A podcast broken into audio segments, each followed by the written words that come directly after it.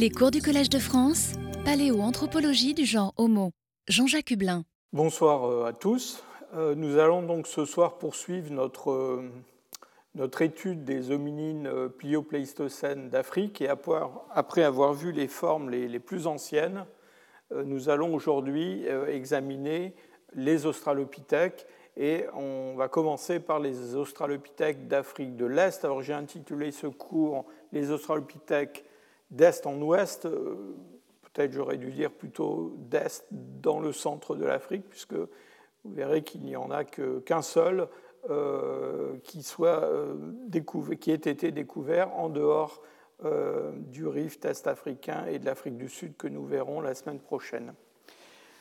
Donc il s'agit de, de, formes euh, qui sont euh, les formes qui succèdent donc aux hominines les plus anciens, euh, Sahelanthropus, Aurorine, Ardipithecus, que nous avons déjà vu. Et donc ce sont toutes ces barres bleu foncé sur notre arbre phylogénétique. Et vous voyez donc qu'il y a toute une, variété d'espèces euh, qui succèdent aux, hominines les plus anciens. Et s'il y avait euh, parfois des débats sur la nature réelle de ces formes anciennes, en ce qui concerne les australopithèques, euh, on a affaire à des hominines de façon absolument certaine.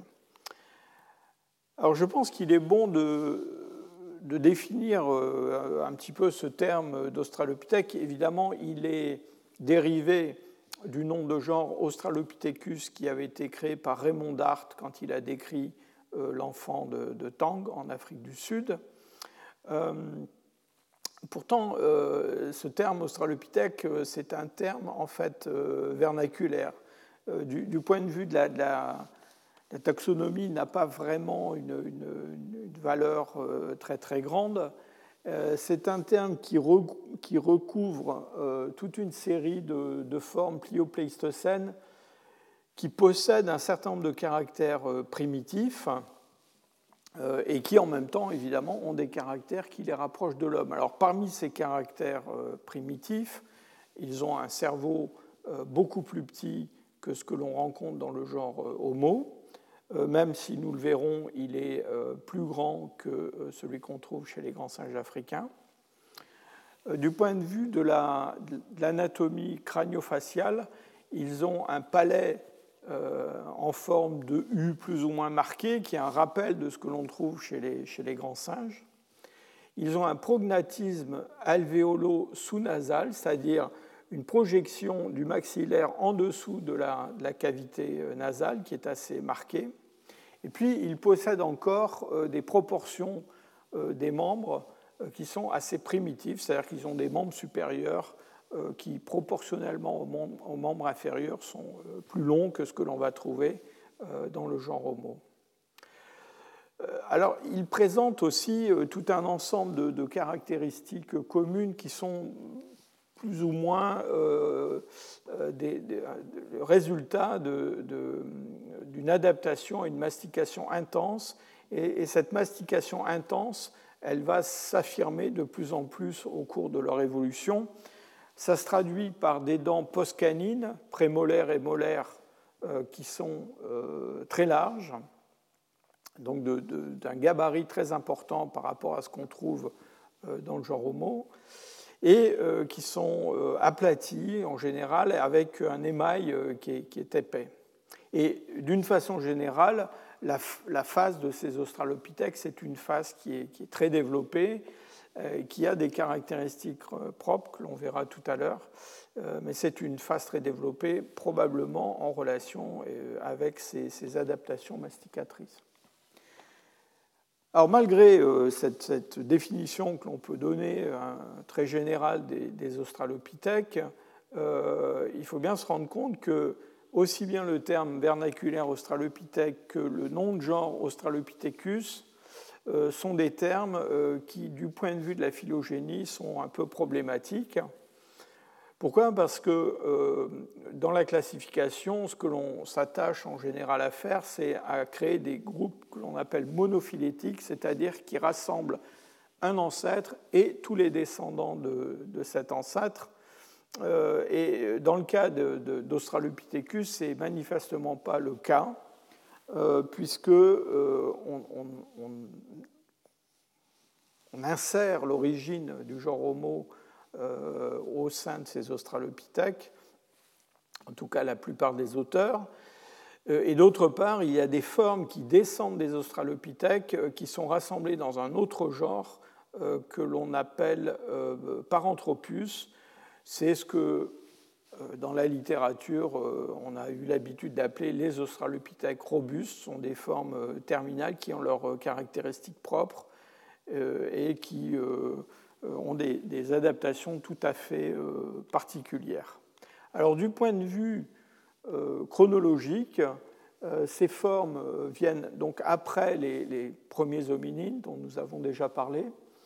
Les australopithèques sont connus en gros entre 4,2 euh, et 1,2 euh, millions d'années.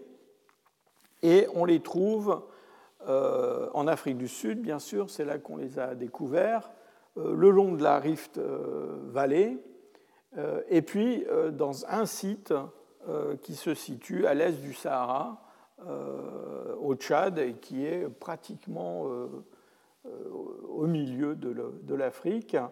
Euh, on n'a pas découvert d'Australopithèque plus à l'ouest pour l'instant, euh, ça viendra peut-être, mais euh, pour l'instant, ça n'est pas le cas. Alors, on connaît de, nombreuses espèces d'Australopithèques. Leurs relations phylogénétiques sont assez débattues, notamment en ce qui concerne ces fameux Australopithèques robustes, auxquels je consacrerai un, cours particulier la semaine prochaine. Euh, euh, dans 15 jours en fait, en réalité, non pas la semaine prochaine. La semaine prochaine, on s'occupera des australopithèques euh, d'Afrique du Sud. Donc commençons avec ces australopithèques de l'Est africain. Et au centre de ce, cette constellation de, pièces, d'espèces, vous verrez qu'il y a une, assez grande variété de formes en fait.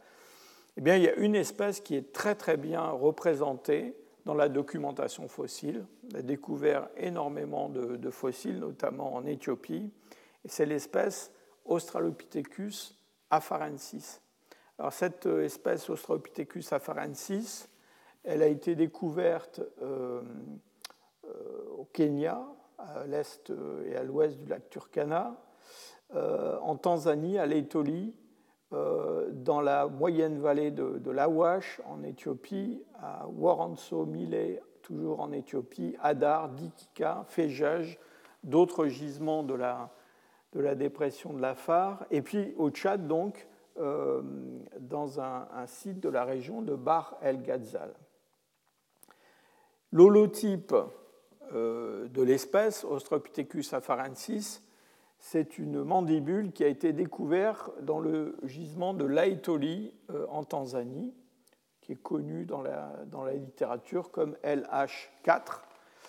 Euh, et euh, les, les afarensis rassemblent des pièces très importantes, très célèbres, en particulier la fameuse Lucie que vous connaissez tous, qui a été découverte à Adar en Éthiopie et qui est connue, elle, sous le, sigle AL 288.1. L'extension euh, géographique d'Australopithecus afarensis, c'est à peu près entre 3,8 et 2,9 euh, millions d'années. Donc ce ne sont pas les Australopithèques euh, les plus anciens. On parlera de cela ensuite. Euh, c'est une, une, espèce qui a été découverte en fait de façon euh, très précoce. Le premier spécimen euh, qui est aujourd'hui attribué à Australopithecus afarensis et qui a été découvert, c'est une canine inférieure qui a été trouvée par Louis Leakey à Laetoli en 1935. À l'époque, elle n'a pas été reconnue comme une, une dent dominine euh, elle est toujours déposée au, British Museum. C'est seulement plus tard qu'on s'est rendu compte que c'était un, un, Australopithèque. Alors les pièces qui sont euh, les pièces les plus marquantes de ces premières découvertes, ce sont des fossiles qui viennent toujours de la même région en Tanzanie, et notamment euh, un maxillaire connu sous le nom de Garuzi II, Ce maxillaire a été découvert par Ludwig Kohl Larsen en 1939. On a parlé de cette expédition allemande en Afrique de l'Est. ce maxillaire était accompagné d'une troisième molaire. Donc ces deux pièces, Garouzi 2 et Garouzi, 1 et Garouzi 2, sont déposées à l'université de Tübingen. Alors elles ont donné l'occasion déjà aux, paléanthropologues euh, d'exercer leur, sagacité et, on leur a donné euh, pendant l'après-guerre euh, des noms de genres divers, Préanthropus, Meganthropus, Meganthropus africanus, Préanthropus africanus, donc des, des noms qui précèdent la création du terme Australopithecus afarensis. En fait, c'est avec la reprise des recherches à l'Aitoli euh, par l'équipe euh, de Marie et la découverte entre 1974 et 1979 d'un grand nombre de spécimens euh, à l'Aitoli que on a pu rapprocher ces pièces d'autres pièces découvertes en Éthiopie pour créer le terme Australopithecus afarensis. Et ce terme Australopithecus afarensis, il a été euh, proposé en, 1978 euh, par Donald Johansson, Tim White et Yves Coppens dans un article fameux publié dans la revue Kirklandia. Ces pièces euh, est-africaines qui avaient été rapprochées ces pièces euh, éthiopiennes qui avaient été rapprochées des pièces euh, de Tanzanie, ce sont des pièces qui, au départ, venaient surtout du site de Hadar, dans la dépression de la Phare. Et cette région de, Hadar a produit énormément de fossiles qui ont eu un rôle très très important dans l'interprétation évidemment de l'espèce euh, Australopithecus afarensis, mais d'une façon générale euh, pour la compréhension euh, des, des, Australopithèques. Alors, des pièces très célèbres, j'ai déjà mentionné Lucie, donc ce, squelette partiel d'une femelle Australopithecus afarensis qui nous a énormément appris sur l'anatomie, l'allure générale de, de, cette espèce, euh, sur sa bipédie en particulier, et euh, d'autres spécimens qui, restent iconiques dans la, dans la littérature paléoanthropologique, comme par exemple ce, genou qui vient d'un autre site, AL 129, et qui a été une des, une des, pièces qui montrait très très clairement euh, le caractère euh, bipède euh, de ces formes, notamment à cause de l'angle formé entre le fémur et le tibia au niveau de cette, articulation. On a trouvé d'autres sites hein, dans, le, ce sigle AL vaut pour Afar Locality, hein, donc Afar Locality 288, 129, 333. 333, c'est un, site qui est, très célèbre euh, puisqu'on a découvert 13 individus. Alors, euh, ils ne sont pas complets, hein, ils sont représentés par des, pièces plus ou moins fragmentaires.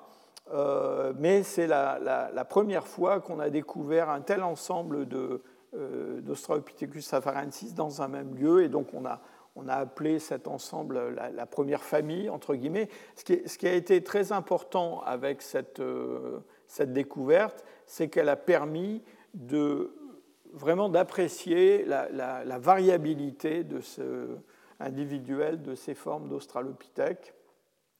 Donc, euh, Hadar nous a appris énormément sur Australopithecus euh, afarensis. Vous voyez sur cette diapositive aussi une, coupe géologique euh, qui montre euh, à quel point on peut euh, aller loin dans la datation de ces sites à Australopithèque d'Afrique de l'Est. En effet, on a des formations qui sont épaisse qui se, qui, se, qui se, dépose très très rapidement avec des tubes volcaniques liés à l'activité intense des, des, volcans dans la région qui donnent des, repères chronologiques très très précis. Et donc, dans le cas d'AL 333, vous voyez qu'on peut le caler très très précisément entre 3 millions d'œufs et 3 240 000. Donc euh, on a euh, une, coupe assez épaisse euh, avec un, enregistrement très très fin du temps et de la, paléontologie. Alors on a trouvé des, Australopithecus afarensis dans d'autres sites que ceux de, Hadar. et en particulier, il y, a, un site qui, qui, est devenu très célèbre, qui est un site de la zone de Dikika, toujours dans la dépression de, de la Phare. Et ce site de Dikika a, livré à mon collègue et ami euh, Zerezenai Alem Saged un squelette partiel d'un bébé australopithèque, d'un très jeune australopithèque, euh, qui est très très bien conservé, euh, non seulement le crâne, la mandibule, mais de nombreux éléments squelettiques, qui ont permis de se faire une idée très précise de l'anatomie d'un jeune australopithèque. Voilà euh, deux crânes qui viennent, qui viennent de, la phare. et ces, deux crânes, je vous les montre d'abord que vous, ayez une idée de la, conservation de ces spécimens, hein, qui sont quand même euh, pour des fossiles de cet âge-là, des fossiles dominines de cet âge-là, assez complets. Et comme je l'ai déjà évoqué, on a une idée assez précise de la, euh, variabilité de ces, euh, de ces, australopithèques. Et vous voyez tout de suite qu'on a dans cette espèce encore un dimorphisme sexuel qui est quand même assez marqué. On a évoqué cette euh, importance du dimorphisme sexuel quand on a parlé du développement des canines euh, qui étaient réduites chez les hominines alors qu'elles sont développées chez les grands singes, en insistant sur le fait que euh, canines développées, dimorphisme sexuel important, sont liés à un niveau d'agressivité entre les mâles et à un certain type d'organisation sociale que l'on trouve plus probablement chez, les hominides. Mais enfin, euh, on, a encore un, reste, si je peux dire, de dimorphisme sexuel qui est assez important euh, chez Afarensis. On a euh, des, femelles qui sont parfois beaucoup plus petites que les mâles, et, par exemple avec des capacités crâniennes très faibles, ce qui, ce qui rend difficile parfois d'apprécier la, j'allais dire, la, taille moyenne euh, du cerveau chez, cette espèce. Euh, donc on a euh, un certain nombre de caractères, à part cette capacité crânienne qui est pas très importante, qu'on va retrouver toujours chez les, chez les, australopithèques. Je vous ai parlé déjà de ce, ce prognatisme du maxillaire en dessous de la cavité nasale qui est, qui est assez marqué. Euh, le système masticateur qui est très puissant et euh, une, face qui, en général, est une face qui est très élargie euh, dans sa partie moyenne. Et puis, on le verra en relation avec le, développement du système masticateur, des dents, notamment des dents post-canines, qui sont très grandes. Donc, je vous ai parlé du, la capacité crânienne en vous disant qu'elle était beaucoup plus faible euh, que chez l'homme, euh, actuel. Euh, voilà un diagramme que j'ai emprunté à Kimball et Villemorae d'un article qu'ils ont publié en 2016. vous avez ici cette ligne pointillée qui représente la capacité crânienne moyenne chez les chimpanzés. Et vous voyez que chez les australopithèques au sens large, alors ça inclut d'autres formes que euh, Australopithecus afarensis. On est à peu près 20 euh, à 30% au-dessus de la moyenne de ce que l'on trouve chez un chimpanzé, euh, très très loin des premiers représentants du genre Homo, des Homo erectus, et à plus forte raison des hommes actuels qui seraient hors de ce diagramme avec une capacité crânienne moyenne autour de 1350 cm3. Alors chez les australopithèques, euh, il y a une, variabilité assez forte, hein, je, vous l'ai déjà signalé. On a des, femelles parfois euh, toutes petites, des mâles beaucoup plus grands. Et puis il y a aussi une évolution au cours du temps, et on va revenir à euh, ce point-là tout à l'heure quand on parlera des australopithèques les plus anciens. Alors, mis à part la, taille du cerveau, on peut aussi s'intéresser à l'organisation de ce, cerveau et on a produit une littérature assez abondante là-dessus, euh, notamment autour de l'enfant de Tong qui avait été euh, découvert euh, par Raymond Dart. certains auteurs ont cru reconnaître sur ces, endocrânes, ce moulage endocrânien d'Australopithèque, les traces de certaines euh, circonvolutions cérébrales. Alors ces circonvolutions, évidemment, elles, laissent des empreintes qui sont parfois très euh, difficiles à reconnaître sur la, surface interne du crâne. Et en particulier, on a longtemps euh, discuté de l'importance de cette zone qui se trouve ici à l'arrière du cerveau et que l'on appelle le cortex visuel primaire et ce cortex visuel primaire, il est euh, beaucoup plus développé relativement euh, aux zones pariétales qui se trouvent plus haut sur l'encéphale chez les grands singes, le chimpanzé par exemple, que chez l'homme. Et donc, euh, un caractère humain, un des caractères humains du cortex cérébral, c'est la réduction de ce, de ce, cortex visuel au profit d'autres zones du cortex euh, qui sont liées à d'autres fonctions.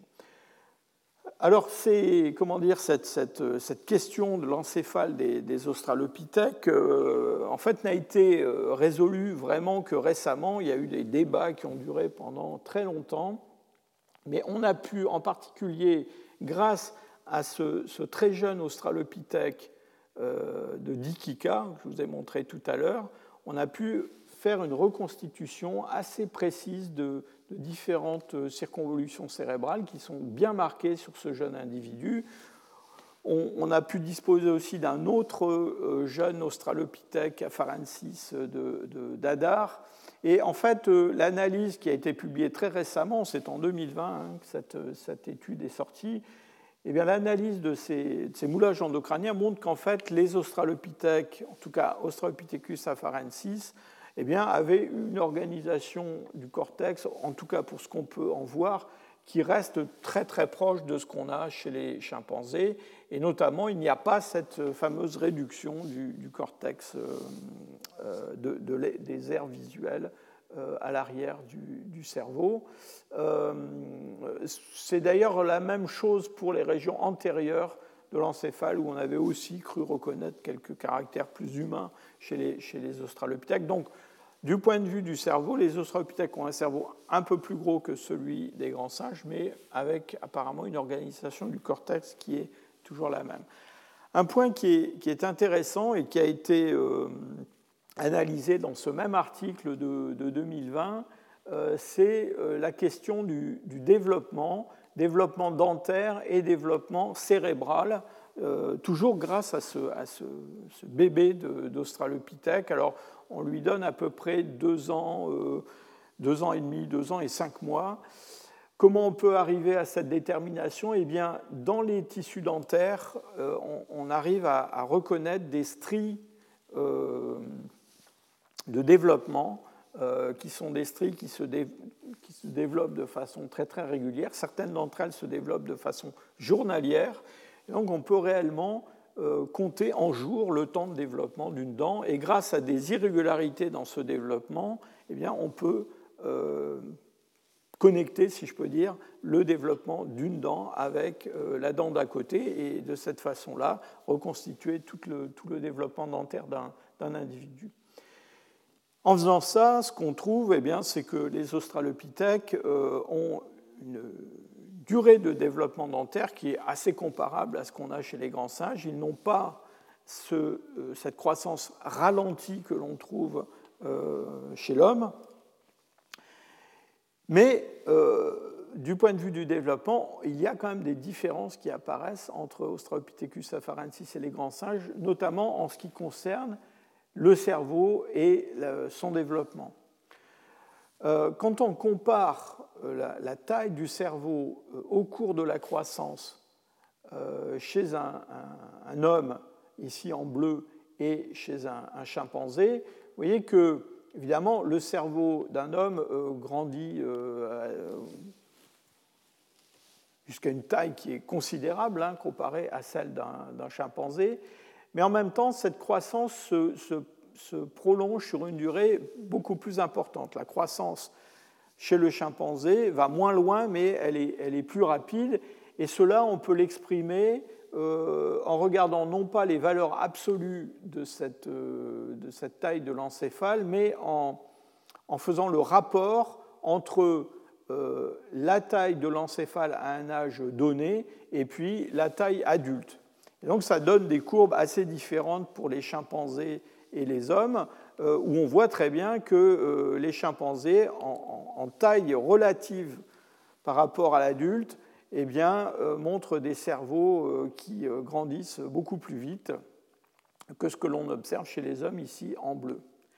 de façon assez remarquable, aussi bien cet enfant de, Dikika, ce, très jeune australopithèque euh, apharensis de Dikika, qu'un autre spécimen pour lequel on a pu mesurer la capacité crânienne et qui lui aussi est autour du même âge de deux ans et demi, eh bien, on ne trouve pas euh, une, proportion euh, de, de, la taille du cerveau adulte d'Australopithecus afarensis euh, qui soit comparable à ce qu'on observe chez les chimpanzés. Et en fait, de ce point de vue-là, euh, les australopithèques sont plus, plus humains. Alors, c'est assez difficile d'en tirer des conclusions euh, très générales. Pourquoi? Parce qu'on a toujours cette croissance qui est d'une façon générale assez rapide chez les australopithèques, mais il semble quand même que le développement de leur cerveau soit un petit peu retardé, si je peux dire, euh, peut-être parce qu'il est plus gros que celui des, chimpanzés, peut-être aussi à cause du type d'alimentation, du type de, ressources énergétiques à la disposition de ces espèces, parce que dans le fond, ce ralentissement de la taille du cerveau, ça permet euh, d'investir euh, moins d'énergie instantanément, mais sur une plus longue durée pour obtenir un cerveau d'adulte. C'est un résultat qui est un peu surprenant parce que dans certaines formes du genre Homo, par exemple chez les Homo erectus, on va retrouver euh, un temps de développement, euh, enfin une, croissance de cette, euh, cette, capacité crânienne proportionnelle qui va être un petit peu euh, j'allais dire, euh, plus proche de ce qu'on trouve chez les grands singes que ce qu'on trouve chez l'homme actuel. Donc il semble que chez les hominines, il y a une certaine diversité euh, d'adaptation de ce, de ce, point de vue. Australopithecus afarensis, je vous l'ai dit déjà, a une denture qui est assez, assez importante. Ici, des palais de chimpanzés, Australopithecus afarensis et euh, hommes actuels sont comparés, vous voyez tout de suite que la taille des dents, en particulier des dents euh, post-canines, hein, prémolaires et molaires, la taille est très importante chez Australopithecus afarensis. On a une forme du palais aussi qui est, qui est encore relativement en U, ça rappelle un petit peu euh, ce qu'on a chez le, chimpanzé. Euh, mais évidemment, il y a des différences, hein, ça devient un petit peu plus parabolique. Les dents antérieures, les incisives sont, sont assez importantes et ça ne sera pas toujours le cas chez les australopithèques. Vous verrez la semaine prochaine, on verra des, formes d'australopithèques euh, qui, terminales qui ont des incisives très réduites. les canines sont réduites mais sont quand même nettement plus importantes que ce que l'on trouve chez un homme actuel. Et vous voyez qu'en avant des canines euh, supérieures, il y a un petit espace entre canine et incisive qu'on appelle un diastème, où vient se, loger euh, la pointe de la, canine inférieure. à la denture inférieure, là, on a des, caractères qui sont similaires au point de vue de la taille. un des caractères qui a beaucoup intéressé les paléontologues, c'est la morphologie de la, première prémolaire. Vous vous souvenez que cette première prémolaire, euh, chez les grands singes, elle sert d'aiguisoir à la canine supérieure qui, dépasse euh, fortement vers le bas. Et donc, euh, cette, première prémolaire inférieure chez les grands singes, elle a, une forme assez comprimée, assez allongée dans le sens de la, de la rangée dentaire a une morphologie très, très particulière, alors que chez l'homme, c'est une dent qui, est, euh, qui, a une forme, vous voyez, en vue euh, occlusale, euh, presque, presque enfin, un contour presque circulaire, et elle est relativement symétrique, suivant un axe bucco-lingual. Alors chez Australopithecus afarensis, on a des premières prémolaires qui sont de type hominine, elles ne sont pas développées en aiguisoire, mais euh, elles sont plus asymétriques euh, que ce que l'on trouve chez euh, des hommes actuels, mais moins asymétriques que ce que l'on trouve chez les tout premiers hominines. Alors, du point de vue de la, de la locomotion, j'ai insisté sur le fait que ces australopithèques afarensis étaient parfaitement bipèdes. Et ça, on le sait grâce au, squelette de Lucie, on le sait euh, grâce au fameux genou que je vous ai montré tout à l'heure. Euh, on dispose aussi d'un autre squelette partiel qui a été découvert euh, dans la phare. Alors on lui a donné ce, nom assez curieux de Cadanumu. C'est un squelette partiel de mâle qui est nettement plus grand que Lucie et qui complète un petit peu l'information qu'on a avec, euh, avec le squelette de Lucie, parce que ce ne sont pas exactement les mêmes parties qui sont, qui sont conservées, qui sont bien conservées. Et donc, euh, l'ensemble du, squelette de ces, afarensis euh, montre clairement le caractère bipède de ces formes. Donc, on a déjà parlé de ce fameux angle formé par le fémur et le tibia, alors que chez un chimpanzé, euh, ces deux os sont un petit peu dans le prolongement l'un de l'autre. Hein. Euh, donc c'est ce qu'on appelle l'angle bicondylaire, euh, qui est clairement marqué chez Australopithecus afarensis. Les pieds sont des pieds qui possèdent une arche à la fois longitudinale et une, arche transversale qui est relativement bien marquée, même si elle pas aussi, elles ne sont pas aussi, je dirais, raides euh, consolidées euh, que les voûtes transversales et longitudinales que l'on trouve chez un, homme actuel. Il y a une, lordose de la, euh, de la, colonne vertébrale dans, sa partie inférieure, hein, donc une, taille qui est marquée avec une, une forme de, cambrure, euh, une forme du thorax aussi qui rappelle ce qu'on a chez, chez, un homme et qui est assez différent de ce qu'on qu'on trouve chez les, chez les, grands singes. Euh, donc tous ces, ces caractères-là, évidemment, euh, parlent en faveur de la bipédie. Et alors, évidemment, surtout, la morphologie du, du bassin. vous voyez que ce, ce bassin présente des, des, des iliums qui sont euh, qui, ont, tourné, euh, qui forment vraiment un bassin. Donc c'est un, os coxal qui est élargi dans ses proportions, très différent de la forme allongée euh, avec des iliums qui sont en position dorsale que l'on trouve chez un chimpanzé qui pratique surtout la quadrupédie.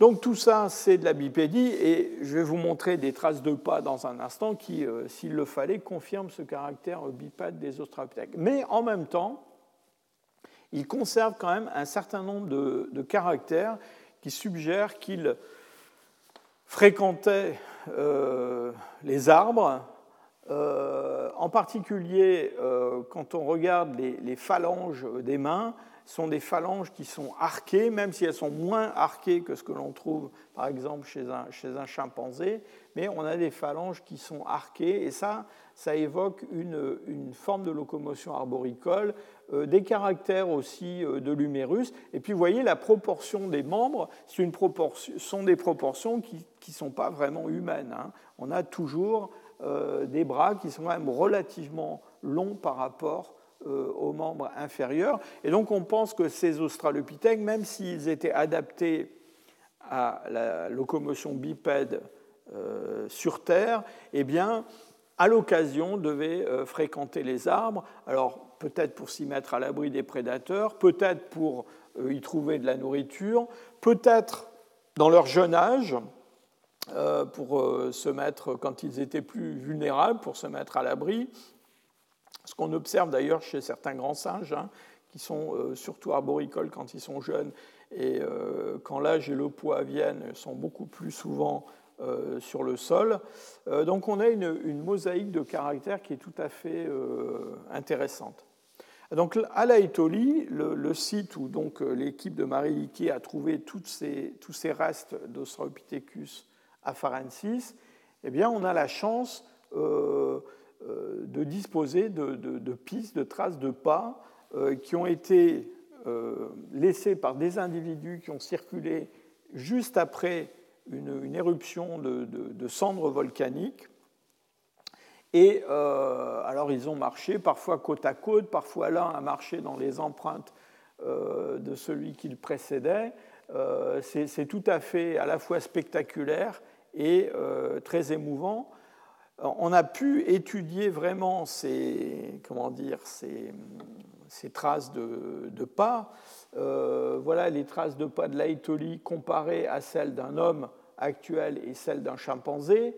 Euh, et quand on analyse ces, traces de pas, eh bien, on trouve qu'elles euh, sont essentiellement humaines. Hein. On a une, une, attaque du sol par le, talon et puis un, un déroulé, si je peux dire, du pied comme dans une marche bipède humaine. Euh, ça se termine par euh, l'appui du, gros orteil, euh, mais en même temps, on se rend compte que la, comment dire, la, voûte plantaire est, nettement moins marquée que chez, chez un homme actuel. et on, pense qu'il y a peut-être une, utilisation du membre inférieur qui est euh, un petit peu plus euh, fléchi que ce que l'on trouve chez un, chez, un homme, euh, chez un homme moderne. D'une façon générale, les australopithèques sont adaptés à la marche, mais ne semblent guère adaptés à la course, comme ça va être le cas pour certains représentants du genre Homo.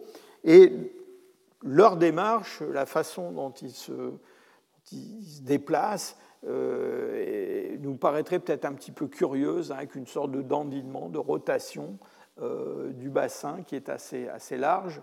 Euh, donc une, bipédie différente de celle du genre Homo, mais une bipédie tout à fait efficace. On a essayé d'analyser du point de vue énergétique ce à quoi correspondait cette, cette bipédie des australopithèques. Il est possible de construire des modèles comme celui-là euh, à partir des données que l'on a sur l'homme actuel, hein, en, quantifiant euh, l'action de chaque muscle sur chaque partie du squelette. Et euh, on peut faire le même genre de travail sur un membre d'Australopithèque. Et ça, ça permet de, de simuler la quantité d'énergie qui est dépensée par par unité de temps et par, par unité de, poids, euh, et donc de comparer différentes, euh, euh, différentes situations. La courbe que vous avez ici, ça correspond à une courbe humaine avec des individus de plus en plus jeunes ici, de plus en plus légers, et puis ici des, des adultes. Et vous voyez que la bipédie humaine des hommes euh, modernes, et c'est une bipédie qui, du point de vue énergétique, est extrêmement euh, favorable, euh, puisque la quantité d'énergie dépensée par kilo et par seconde est plus faible que l'on trouve chez un enfant, par exemple, qui pratiquent la marche bipède. Lucie se situe sur cette courbe, proche en fait d'un individu humain qui aurait un poids comparable autour de 30 kg. Et donc ça, ça nous montre que voilà, sa, démarche bipède ne représente pas encore l'optimum euh, énergétique que l'on trouve chez les adultes humains actuels. Euh, du point de vue du, comportement, euh, on a à Dikika plusieurs os qui ont été découverts et qui ont été publiés en 2010, qui montrent des traces de, découpe. Alors ces traces de découpe ont donné lieu à beaucoup de discussions parce que certains ont dit que c'était des traces qui avaient été plutôt laissées par des dents de crocodile sur ces os que par des, euh, outils euh, maniés par des australopithèques. Enfin, euh, on cite très généralement ces, ces, ces, traces sur quelques os. Alors il s'agit vraiment de, de, quelques pièces seulement, comme peut-être une des traces d'activité euh, humaines les plus, anciennes que l'on connaisse, enfin dominines les plus anciennes que l'on connaît. Alors, euh, cette, euh, cette, découverte de Dikika a connu un regain d'intérêt beaucoup plus récemment avec la description d'outillages très très frustres en pierre taillée, que je vais vous montrer tout à l'heure, qui datent à peu près de la même époque. Et on ne sait pas très bien à quoi ils étaient utilisés, mais en tout cas, euh, ça, a donné quand même euh, un regain de vigueur à l'hypothèse que les traces, de, euh, les traces observées sur les os de, grands mammifères de Dikika sont des, traces qui ont pu être laissées par des outils de, pierre. Alors passons à à une autre espèce qui est Australopithecus euh, anamensis. Alors, Australopithecus anamensis, c'est l'espèce qui précède dans le temps euh, Australopithecus afarensis. Vous voyez qu'elle se situe chronologiquement euh, entre, 3 millions, entre 4 millions 2 et 3 millions 8, c'est-à-dire juste entre ces hominines miocènes que nous avons euh, exploré il y a une quinzaine de jours, et puis euh, Australopithecus euh, afarensis avec Ardipithecus ramidus qui est plus proche dans le temps d'Australopithecus anamensis. Les pièces qui sont attribuées à Australopithecus anamensis ont été d'abord découvertes au Kenya, Canapoy, euh, Aliabe. Et puis ensuite, on a trouvé d'autres spécimens en, Éthiopie, dans la vallée de la Wash. Et l'holotype qui a servi à la description de cette, de cette espèce d'Australopithèque, c'est cette, cette, mandibule qui est connue euh, sous le sigle KN, KNM KP 29281. J'espère que vous vous en souviendrez. Euh, alors comment euh, s'est opérée cette découverte d'Australopithecus anamensis? Il faut quand même d'abord souligner que euh, anamensis, longtemps, euh, n'a été quand même connu que par quelques fragments de mandibules, de maxillaires, des dents, mais incomparablement moins spectaculaires que ce, que ce, dont on dispose pour Australopithecus afarensis.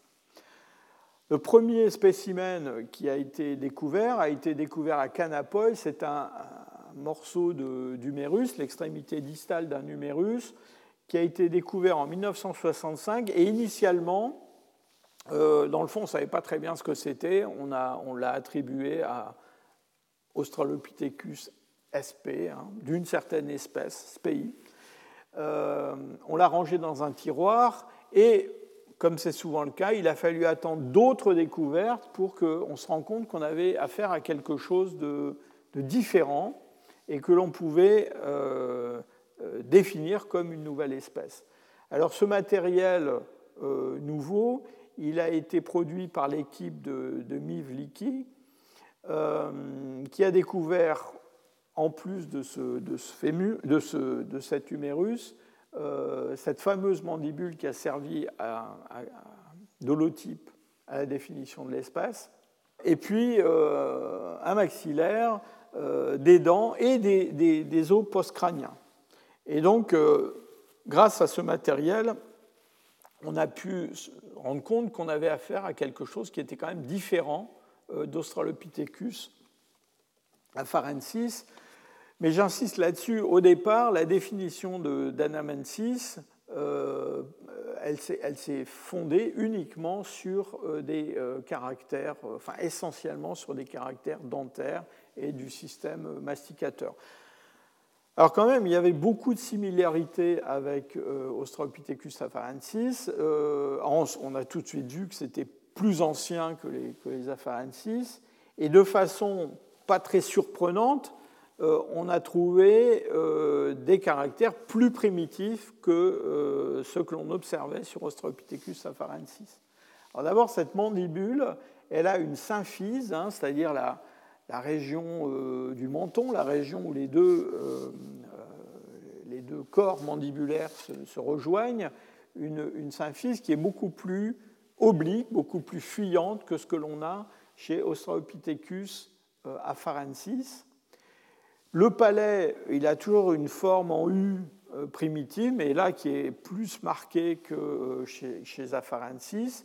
Et puis on a trouvé des caractères dentaires, dans le fond, qui, qui situent cette euh, anamensis eh bien, entre les hominines les plus anciens et puis euh, afarensis. Et de façon pas très surprenante, sont des caractères, la canine, j'ai insisté sur cette réduction euh, progressive de la canine et puis qui change aussi de forme chez les hominines. Et puis cette première prémolaire dont je vous ai dit chez Afarensis, elle est plus asymétrique que ce que l'on trouverait chez un homme sans présenter cette forme en aiguisoire qu'on a chez les grands singes, eh bien, chez Anamensis, on a une forme encore plus asymétrique euh, que ce que l'on avait chez euh, Afarensis. Alors, fort de ces, de ces caractères, évidemment, on, s'est dit qu'on tenait avec Australopithecus anamensis l'ancêtre direct euh, d'Australopithecus afarensis. Il était plus ancien, euh, et puis il avait des caractères plus primitifs, et puis il ressemblait quand même beaucoup à Australopithecus afarensis. On a, on a, même imaginé qu'il euh, y avait une, sorte d'évolution progressive d'une espèce à l'autre, euh, ce qu'on appelle une, une avec dans le fond des caractères qui changeaient de façon assez progressive euh, d'un site à l'autre en fonction de leur âge, sans peut-être qu'il y ait de limites très nettes entre euh, Anamensis et Afarensis. Alors tout ça a été euh, considérablement modifié l'année dernière avec la publication pour la première fois d'un crâne qui est attribué à, cette espèce d'Australopithèque, Australopithecus anamensis. Alors ce crâne vient d'Éthiopie, euh, de la région de Woranzo-Millet. Et c'est un, âge qui c'est un, crâne qui a 3,8 millions d'années. Euh, alors, il est extraordinairement bien conservé. Euh, là, c'est, le crâne préparé, hein, le sédiment a été retiré. à partir de ce crâne, on a pu faire une reconstitution virtuelle en, complétant les parties manquantes, soit par symétrie, soit par différentes techniques euh, mathématiques qui permettent d'utiliser la variabilité des espèces proches pour compléter euh, une pièce. Et donc, on dispose d'un crâne très complet, très bien conservé d'Australopithecus anamensis pour la première fois.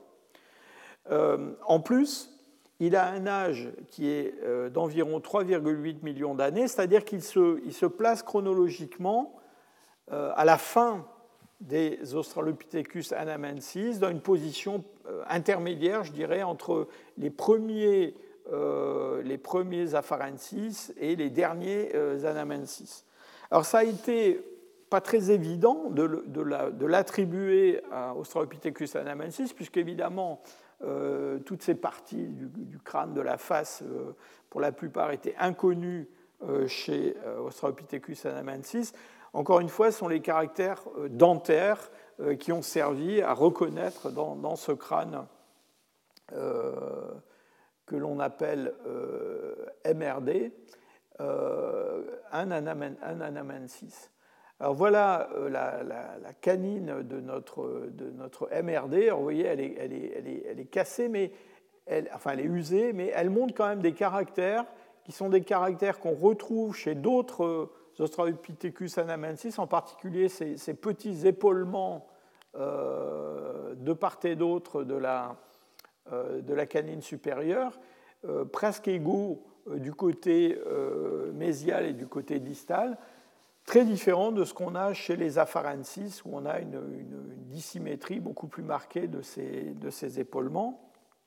Et puis, du point de vue euh, métrique, eh bien, on a voilà, ici euh, notre, crâne, enfin notre canine du crâne MRD. Euh, vous voyez qu'elle tombe dans ce, nuage vert qui est le nuage des, des, des, des anamensis que l'on connaît. Euh, assez éloigné des, euh, des australopithèques euh, afarensis qui sont représentés ici en violet. tout ça, ça veut dire quoi? Ça veut dire que la, canine chez Anamensis a un, développement, une largeur, si vous voulez, mésiodistale, d'avant en arrière, qui est beaucoup plus importante que ce qu'on trouve chez un, un afarensis. Donc on a euh, notre, euh, comment dire, notre, notre crâne d'Anamensis et maintenant on va pouvoir le comparer à ce que l'on a chez d'autres euh, hominines, chez, et en particulier chez Australopithecus afarensis.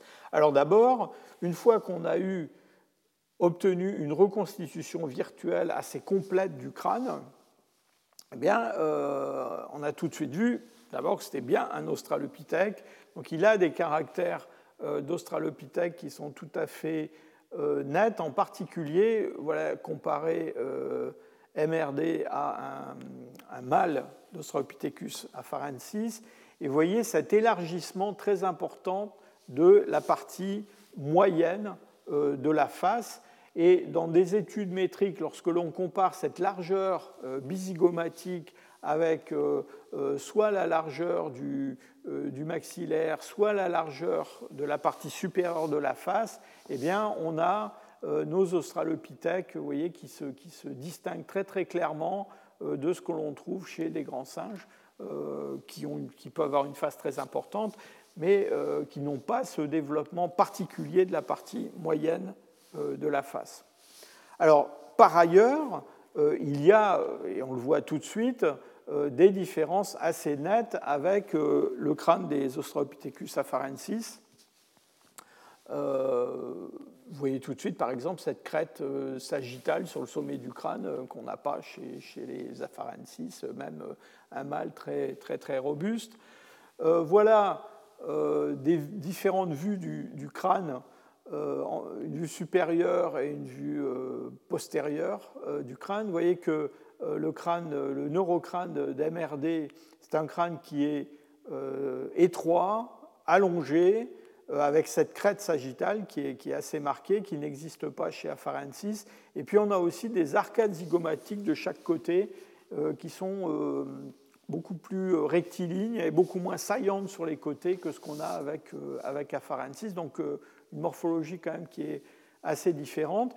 Et en vue postérieure, euh, voyez que le, plan nucal, c'est-à-dire la zone d'insertion des muscles du cou euh, sur l'arrière du crâne, euh, c'est une, surface qui est beaucoup plus importante chez MRD que chez Australopithecus afarensis.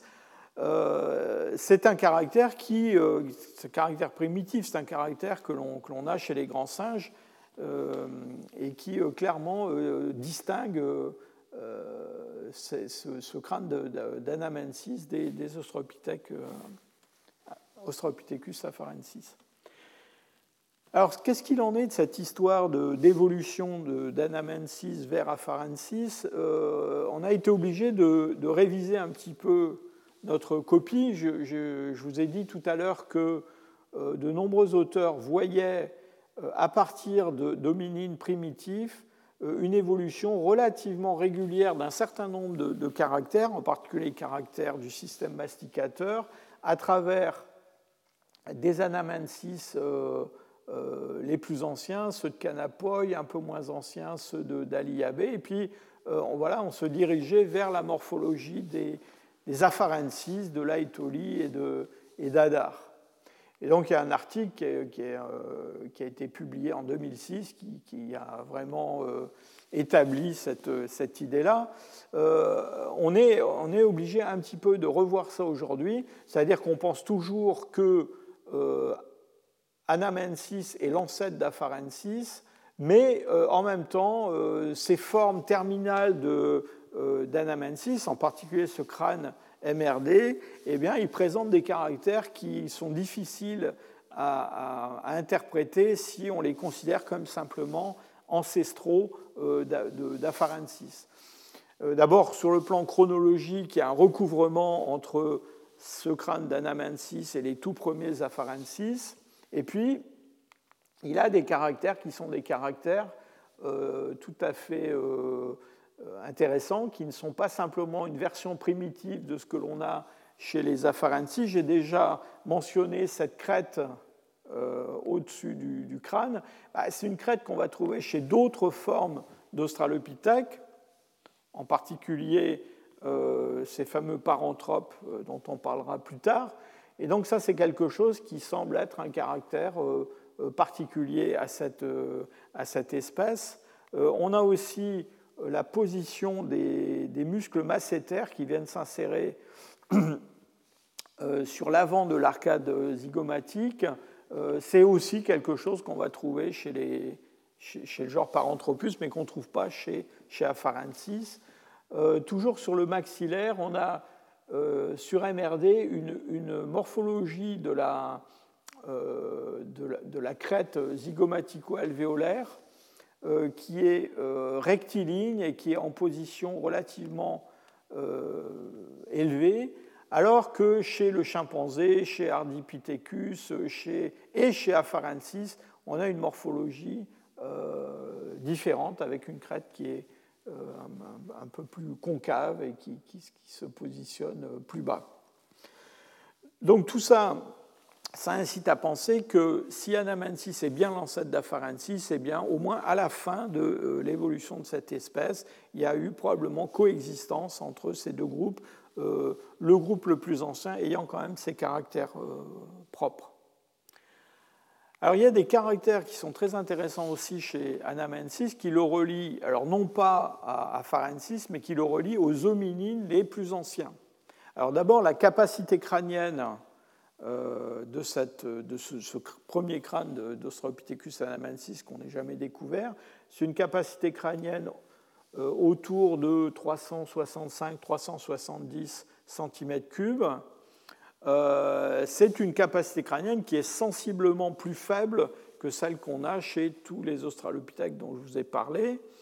Euh, vous vous souvenez, je vous ai dit 20-30% euh, au-dessus de ce qu'on a chez les, chez les, chez les chimpanzés. là, on est, on est dans la variation des chimpanzés et, on est d'ailleurs avec des valeurs qui sont très très proches des valeurs qui ont été estimées pour Ardipithecus et pour Sahelanthropus. Il y a aussi des caractères euh, morphologiques euh, qui rapprochent, euh, disons, qui remplissent en fait une espèce de vide entre ce, que l'on a chez, notamment chez, le, chez Toumaï, chez Sahelanthropus, et ce qu'on trouve chez les Australopithèques.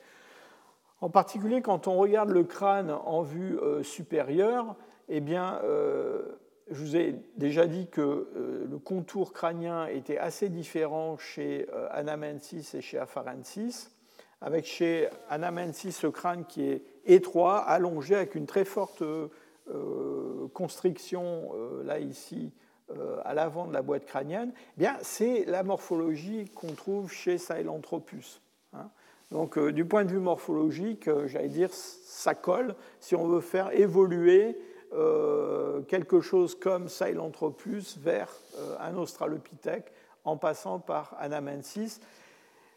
J'ai mentionné déjà la taille du plan nucal, ces insertions des muscles de la nuque très puissantes chez les, grands singes. C'est un caractère qui avait été utilisé par les, détracteurs de, de Toumaï, les détracteurs de, de Sahelanthropus, qui, veulent en faire un, une sorte de gorille miocène. Euh, eh bien, il se trouve que notre Australopithèque euh, MRD, il a aussi, lui, vous voyez, un plan nucal qui est très important, euh, nettement plus grand que ce qu'on a chez Afarensis et qui rappelle ce qu'on a chez les grands singes, qu'on a chez, chez Toumaï. Alors, à côté de ces, de ces deux formes, euh, donc qui sont très proches l'une de l'autre, hein, qui euh, euh, semblent se, succéder dans le temps, même s'il y a un petit recouvrement, et je vous ai dit peut-être une, petite cladogénèse, on a quand même une, diversité assez surprenante ces, de ces hominines du Pliopléistocène d'Afrique de l'Est et du centre. Vous voyez, sur notre schéma, il y a d'autres barres bleues que Anamensis et Afarensis, et, je voudrais vous en dire quelques mots maintenant. Alors d'abord, ce, fameux Australopithèque du Tchad, Australopithecus euh, Barel-Ghazali, euh, qui a donc été découvert euh, et publié en, en 1996 euh, une, euh, au départ, c'était une, mandibule avec une, prémolaire supérieure. Donc voilà cette, cette, mandibule qui a été euh, baptisée Abel comme petit nom. donc c'est une. D'abord, ça a été décrit comme peut-être un, un apharensis, et puis ensuite il y a une je vous ai dit 96, c'est 95, je pense, la première publication de, ce, spécimen. Puis en 96, euh, il y a une, on a revisité un petit peu le matériel et puis donc euh, il, a été euh, question à ce moment-là d'en faire une nouvelle espèce. Alors pourquoi une nouvelle espèce? Eh bien, Il y a quelques caractères euh, dentaires qui sont euh, particuliers, notamment le nombre de, racines des, prémolaires, et puis surtout euh, la région de la, de symphyse ici est, est, différente de ce que l'on trouve chez d'autres enfin, australopithèques de la même époque, enfin Australopithecus afarensis avec une, euh, comment dire, une, une symphyse qui est un petit peu plus redressée, d'une façon générale, euh, une, une, arcade dentaire qui est un petit peu plus euh, aplatie euh, vers, euh, vers l'avant, euh, et puis un, contour de la symphyse qui est, qui est, qui est différent aussi. C'est-à-dire qu'on a une symphyse qui est beaucoup plus globulaire dans sa section, alors que chez les, chez les on a des, des bourrelets, des fosses qui sont, qui sont très, très, euh, très, très marquées. Alors, pour un certain nombre d'auteurs, euh, la question reste ouverte de savoir si c'est une variation à l'intérieur euh, d'Australopithecus afarensis ou s'il faut en faire vraiment une espèce à part.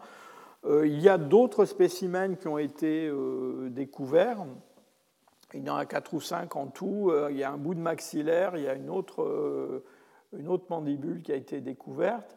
Euh, donc je pense que quand on aura tout ça publié en détail et puis qu'on aura peut-être du nouveau matériel, eh bien, on pourra euh, discuter pour savoir si, si c'est vraiment une, une, espèce différente. Mais en tout cas, du point de vue géographique, on est quand même très très loin euh, des sites du Kenya et des sites d'Éthiopie où on a découvert Afarensis. Voilà, toujours plus ou moins dans la même la même tranche de temps. Alors, toujours dans les mêmes, euh, horizons chronologiques, on a une, autre forme, alors elle très curieuse, qui a été découverte au, au Kenya euh, et que l'on a baptisée Kenyanthropus platyops. On est entre 3,2 et 3,5 millions d'années. Alors la pièce principale, c'est un crâne qui est, comme vous le voyez, extrêmement euh, fragmenté, extrêmement euh, déformé. et donc assez difficile à interpréter. Tim White, un des créateur de l'espèce Australopithecus afarensis, a même euh, déclaré qu'il s'agissait probablement d'un crâne d'Australopithecus afarensis complètement euh, déformé, euh, avec du sédiment qui était rentré dans les, fissures de l'os et des dents, qui avait un petit peu élargi tout ça. Euh, donc, euh, en gros, il n'y croit pas, mais euh, les, auteurs qui ont décrit cette nouvelle espèce, ce nouveau genre, Fred Spoor et Miv ont contre-attaqué et, notamment ont montré dans une analyse morphométrique du maxillaire qu'il y a vraiment des différences tout à fait particulières euh, entre ce, Kenyanthropus platyops et ce qu'on observe chez, tous les autres. Euh, chez tous les autres australopithèques. En particulier, euh, je vous ai parlé déjà de cette espèce d'aplatissement des, arcades dentaires chez, chez l'australopithèque du Tchad. alors là, la face est extrêmement aplatie par rapport à ce qu'on observe chez les, chez australopithèques. Vous voyez que euh, quand on, compare la position euh, des dents latérales avec la position des dents antérieures, eh bien, euh, on a quelque chose qui est beaucoup plus rétracté à l'avant de l'arcade dentaire chez ce kénianthrope que ce que l'on va trouver chez d'autres australopithèques. Il y a aussi d'autres caractères qui sont tout à fait curieux, euh, notamment les, molaires sont euh, relativement de, petite taille euh, comparé à ce qu'on trouve chez les, chez les australopithèques. Donc on a l'impression d'avoir quelque chose avec une face relativement plate, relativement droite, et avec des dents post-canines qui sont, qui sont plus petites que ce qu'on a chez les, chez les australopithèques. Donc les caractères que je viens de citer, c'est des caractères qu'on va va retrouver euh, dans le genre Homo, qu'on va retrouver chez des, Alors pour ce qui est de la face, chez les paranthropes, euh, pas, enfin, les dents des paranthropes sont, elles, euh, beaucoup plus grosses que ce qu'on trouve chez, chez notre kénianthrope. Donc c'est un cocktail de caractères assez curieux. On a même évoqué la possibilité qu'il puisse être ancestral de certains des premiers représentants du genre Homo. Enfin, je vous, souligne le fait que on est pas loin de 3,5 millions d'années hein, avec ce, euh, ce, fossile, donc qui reste quand même assez, euh, assez mystérieux. Alors il y a des caractères hein, évidemment qui évoquent les, les australopithèques, en particulier euh, l'épaisseur de l'émail dentaire, qui est quelque chose qu'on retrouve chez, Kenyanthropus. Alors, Kenyanthropus, euh, je vous ai dit, a été découvert au Kenya. Il a été découvert sur la, rive ouest euh, du lac Turkana. Et sur la rive ouest euh, du lac Turkana, en 2015, on a publié quelque chose de tout à fait surprenant dans le site de Lomekwi, alors qui est juste à côté de l'endroit où on a trouvé notre Kenyanthrope. Hein. Et donc toujours dans les mêmes âges, hein, 3 euh, millions 3, hein, entre, bon, je vous ai dit, le Kenyanthrope, c'est entre 3 millions 2 et 3 millions 5. Eh bien, on a trouvé euh, un outillage euh, de pierre tout à fait bizarre, si je peux utiliser ce terme, qui ne ressemble pas du tout aux, plus anciens outillages de pierre taillée que l'on connaissait jusqu'alors. Ces outillages oldowaïens qui étaient euh, fait sur des, euh, euh, souvent sur des galets ou sur des petits blocs à partir desquels on extrayait des, éclats. là, il s'agit d'une industrie faite sur des, assez gros modules, vous voyez, sont des blocs quand même très importants en taille. Hein.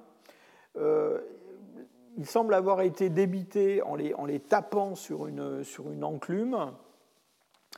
Et on voit j'allais dire, on voit pas très bien à quoi ça sert.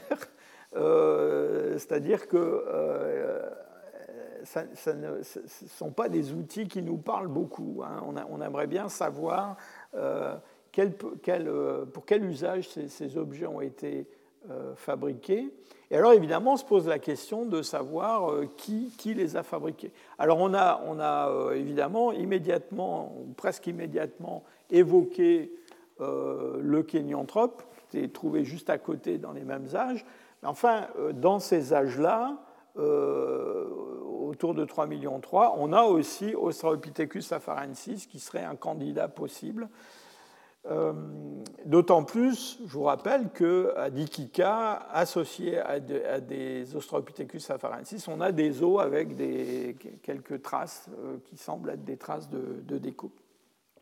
Alors la situation s'est encore compliquée, toujours à peu près à la même époque, euh, avec la découverte d'une autre espèce d'Australopithèque, toujours autour de 3 millions, 3, 3 millions 5.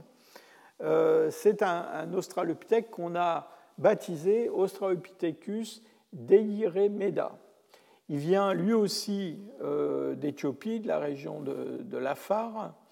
Et ce sont des, c'est une espèce qui est représentée essentiellement par deux mandibules euh, un maxillaire et puis des, dents. Euh, alors, on a eu beau les tourner dans tous les sens, on a un peu de mal à les faire rentrer dans la variabilité des afarensis.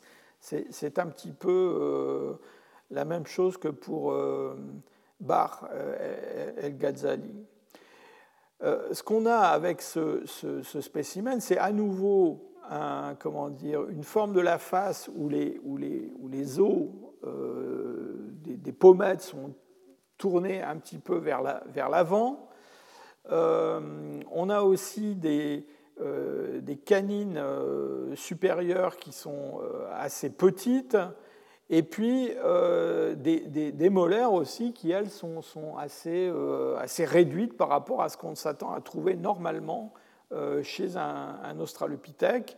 Alors toujours, vous voyez, ce sont des caractères que j'ai déjà évoqués pour le kénianthrope, mais là c'est une, mosaïque de caractères qui est quand même un petit peu différent. On a toujours un émail euh, dentaire qui est, épais.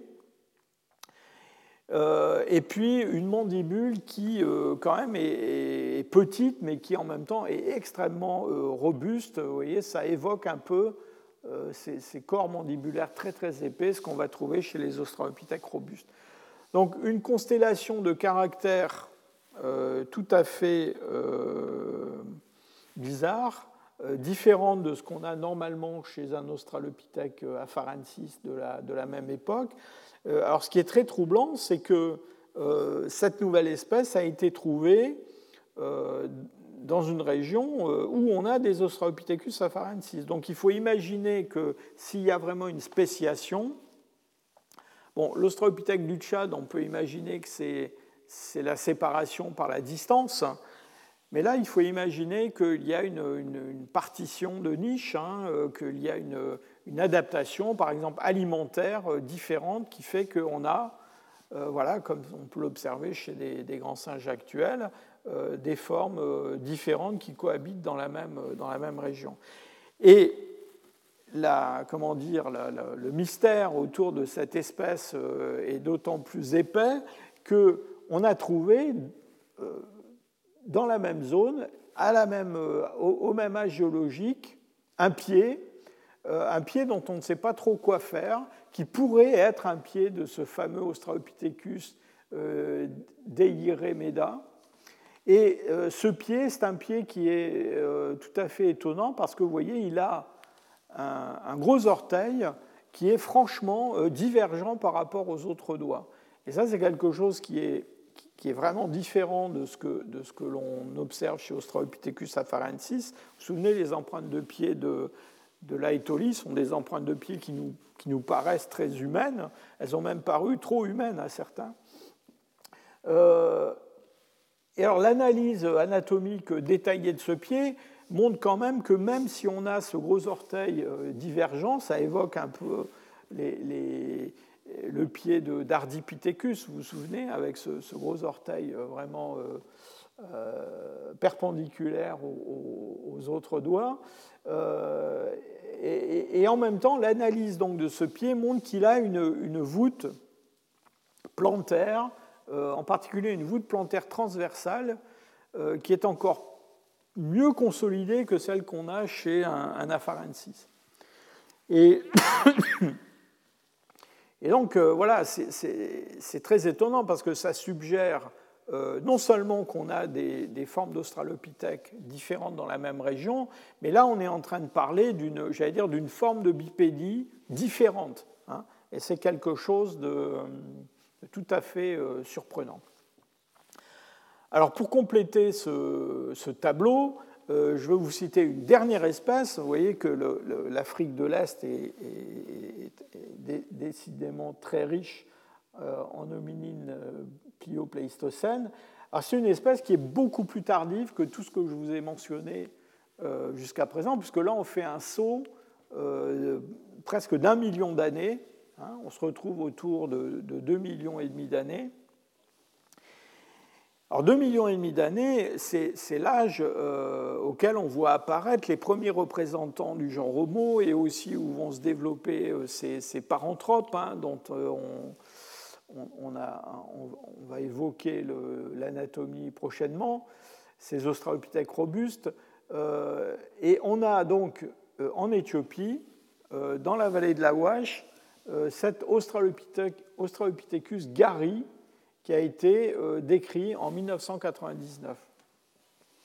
Alors, ce qui est tout à fait étonnant avec cet Australopithecus gari, c'est que alors je vous le dis tout de suite, on a voulu en faire à un moment donné un, ancêtre possible euh, du genre Homo. Euh, c'est assez peu probable, surtout quand on regarde son système masticateur.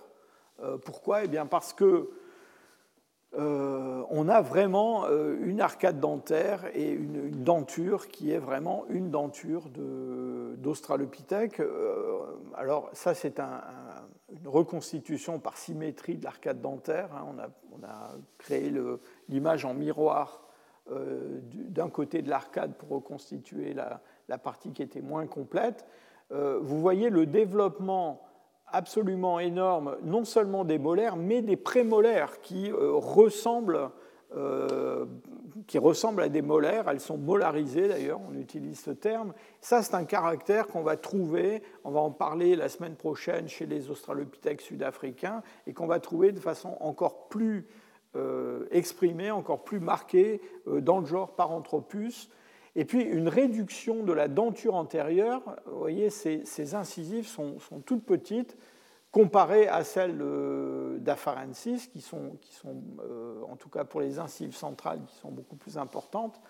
Donc on a une, denture qui est très australopithèque, euh, qui, évoque même, encore une fois, ces formes euh, qu'on attribue au genre Paranthropus.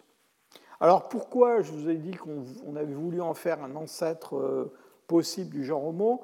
Eh Parce que à côté de ces restes crâniens et euh, on a trouvé un, squelette partiel. Alors, on n'est pas à 100% sûr que les deux sont associés. Il est possible qu'on ait affaire à deux choses différentes. En tout cas, euh, les auteurs qui ont, proposé ce rapprochement entre Gary et le genre Homo, évidemment, euh, associent ce squelette partiel et puis le, les, restes que je viens de vous montrer, les restes de crâne.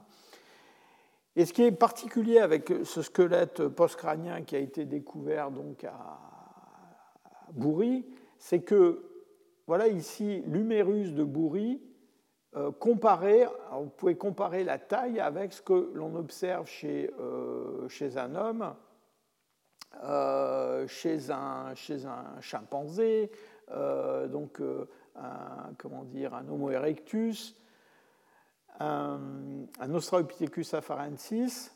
Et alors, donc, en gros, des bras qui ressemblent beaucoup à ceux d'un afarensis, mais regardez le fémur. Le fémur est, nettement plus long euh, que ce que l'on observe chez un, euh, normalement chez un australopithèque et même chez un chimpanzé. Et vous voyez que si vous faites la comparaison humérus de, de Bourri, enfin de ce Australopithecus gari, avec un humérus de chimpanzé, et puis qu'ensuite vous regardez les fémurs de, ces deux espèces, vous voyez qu'on a des proportions corporelles qui sont assez différentes de celles que je vous ai montrées tout à l'heure pour ces, ces Australopithecus afarensis. On se rapproche de proportions corporelles qui évoquent ce que l'on trouve chez l'homme, c'est-à-dire un membre inférieur qui est beaucoup plus développé.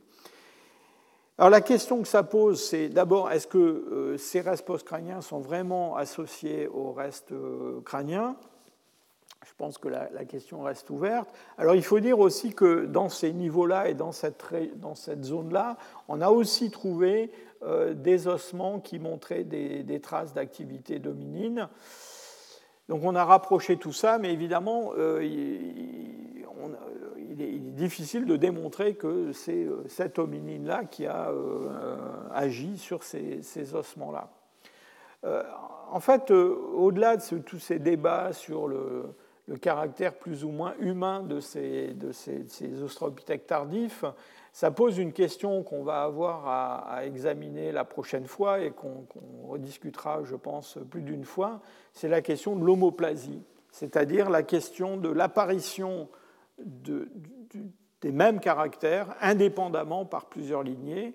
Et dans le fond, un petit peu comme euh, euh, ce que j'ai évoqué la dernière fois à propos euh, du développement de la bipédie ou de plusieurs formes de bipédie, eh bien, ces proportions corporelles de bipèdes qui ont euh, voilà, des, rapports entre la taille de leurs membres qui ressemblent de plus en plus à ce qu'on trouve chez un homme d'aujourd'hui, eh bien, euh, on peut se demander si ça n'est pas apparu plusieurs fois indépendamment. Et en fait, je vous montrerai la semaine prochaine en Afrique du Sud que c'est probablement le cas. Alors pourquoi cette homoplasie? Eh bien, l'homoplasie, c'est généralement le résultat euh, de, de, l'exposition à des pressions de sélection similaires par des espèces différentes et donc qui répondent de façon identique à ces pressions de sélection. Et quelles peuvent être ces pressions de sélection? Eh C'est essentiellement des changements du milieu.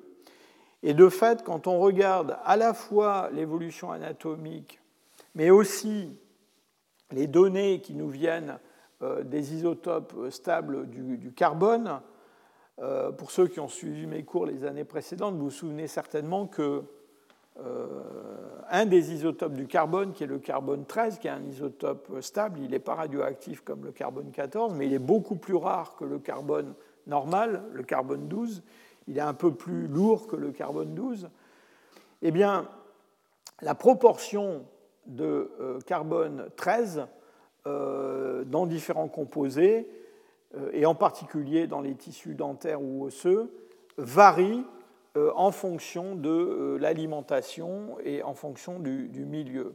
Et, pourquoi cette variation? Eh bien parce que en fonction du type d'environnement, plutôt forestier ou plutôt découvert et sec, eh bien on ne va pas avoir les mêmes plantes dans l'environnement. Et le métabolisme de ces plantes dite plante en C3 ou plante en C4 va se traduire par des variations euh, de cet isotope euh, du carbone euh, dans les restes de, ces, hominines fossiles. Et on voit très bien ici sur ce, diagramme, je vous montrerai plusieurs fois, qu'il y a des, différences très importantes d'une espèce à l'autre de ces, taux de carbone 13 euh, ce qui est représenté par des ronds roses ici, ce sont des espèces est-africaines. Des triangles noirs, ce sont des espèces sud-africaines, dont on parlera dans les cours euh, suivants. Euh, mais ce qu'on voit très très bien, c'est d'abord qu'il y a certaines espèces, et en particulier Australopithecus afarensis ou le genre Homo, qui montrent une très très grande variabilité de ces proportions de carbone 13.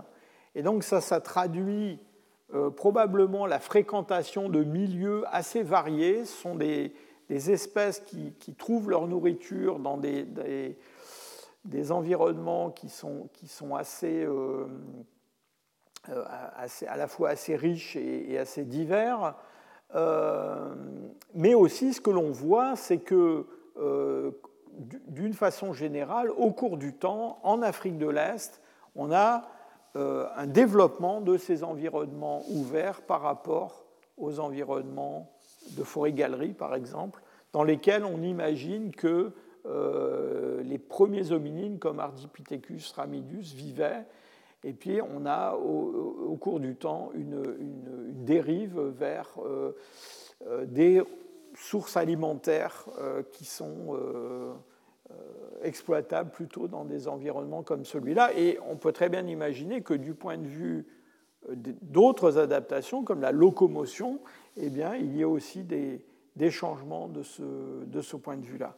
Alors, la semaine prochaine, on va se déplacer en Afrique du Sud et puis on examinera d'abord ce que le, comment dire, la documentation fossile nous, fournit. Et vous verrez qu'en particulier du point de vue de la, comment dire, de la, du milieu et du point de vue de l'alimentation, eh bien, on a des choses un petit peu différentes en Afrique du Sud. Euh, une des difficultés de ces études, c'est qu'elles euh, nous donnent la source des chaînes alimentaires euh, dans quel genre d'environnement elle se trouve, mais elle ne nous donne pas la, nature de l'alimentation. Alors pour les australopithèques, on pense que cette alimentation, elle est essentiellement végétale, mais en fait, euh, a priori, sitôt qu'on mange un animal, ça peut être des termites ou ça peut être un zèbre, hein, qui se nourrit dans un environnement comme ça, eh bien, on va avoir ce signal euh, de savane euh, sèche ou de savane ouverte qui va se, euh, qui va se traduire dans les compositions isotopiques. Donc on, verra la semaine prochaine ce qui se passe en Afrique du Sud avec des environnements qui évoluent de façon différente, et puis alors aussi le problème de pouvoir relier, du point de vue phylogénétique, du point de vue de, l'évolution, ces formes est-africaines euh, dont on a une très très bonne, euh, comment dire, euh, d'abord documentation fossile pour Afarensis, et puis aussi une très très bonne chronologie avec des formes sud-africaines qui viennent de sites qui sont très différents. et donc, constamment se posera la question de savoir si on peut facilement mettre en relation ces espèces sud- et est-africaines. Je vous remercie à la semaine prochaine. Retrouvez tous les contenus du Collège de France sur www.colège-2-france.fr.